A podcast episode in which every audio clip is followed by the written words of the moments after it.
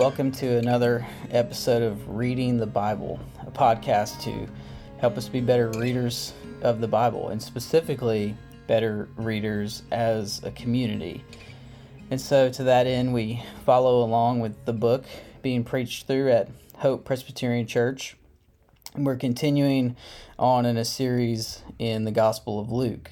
And so, our past episodes, we've covered reading historical narrative, the genre of the Gospels. We talked about the goal of the Gospels and then how we can trust the Gospels. And now we're going to narrow our focus onto a subgenre within the Gospels parables.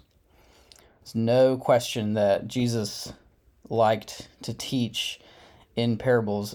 About a third of all his teachings throughout the Gospels are parables, actually. But what exactly is a parable?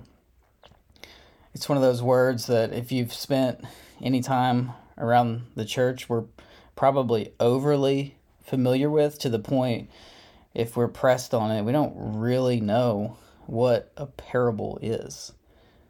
But here's what I think most of us would say if we were asked. We'd say something like Jesus was a really great teacher and he used parables like sermon illustrations to drive home and make a point really clear. Now, it is true, Jesus was a very masterful teacher, but this view of parables goes against what we actually see the parables doing throughout the Gospels.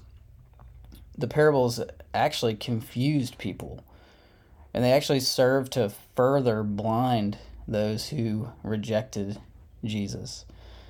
And in fact, Jesus himself says in Mark 4, starting in verse 10, to his disciples, To you has been given the secret of the kingdom of God, but for those outside, everything is in parables, so that they may indeed see but not perceive, and may indeed hear but not understand.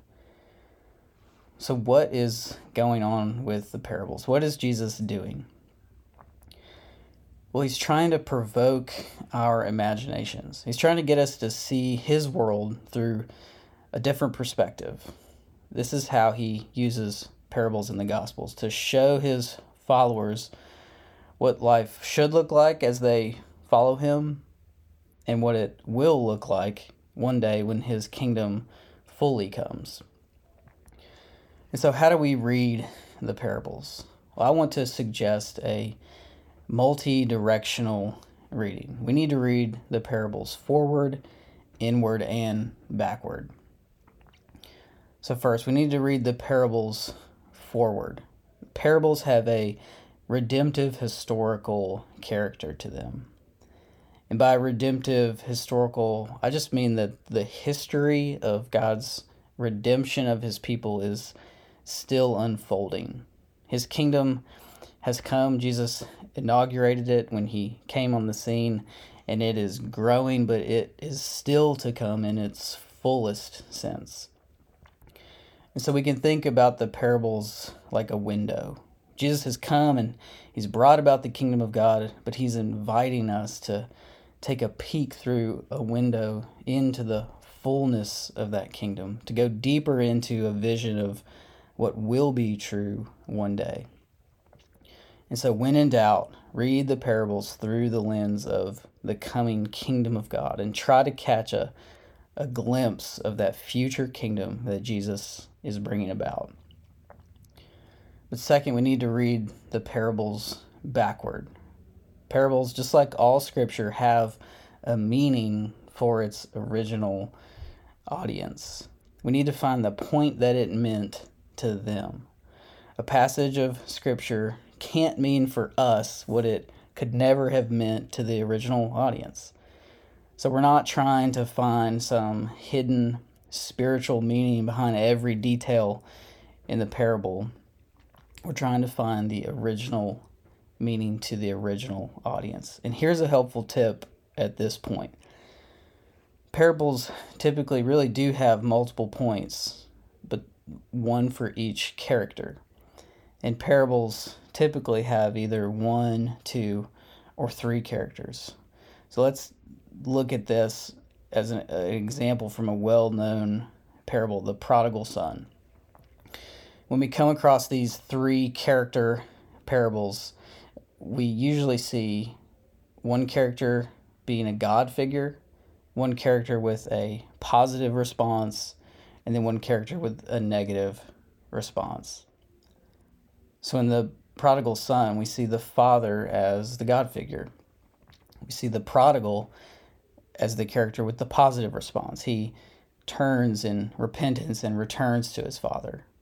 And then we see the older brother with the negative response.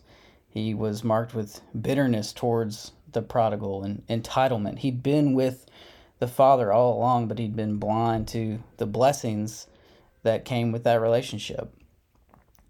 And so pay attention to the number of characters in the parable and ask what each of these would have communicated to the original hearers.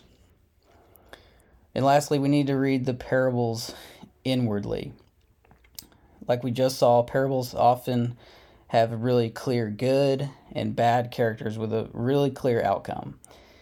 And the implication then is that we as readers should do some inward soul searching to judge our thoughts and intentions at a deeper level, to see which character our lives most line up with, or which character resembles our view of Jesus. We know that Scripture is living and active, it cuts us. So, which character is cutting you as you read? Think about the prodigal son again. Do you identify with the prodigal? Do you identify with the older brother? Which character do you find yourself in? So, as we continue on through Luke and as we come to the parables, don't get overwhelmed. Don't press every detail for some hidden meaning, but read them in light of their forward, inward, and backward emphases.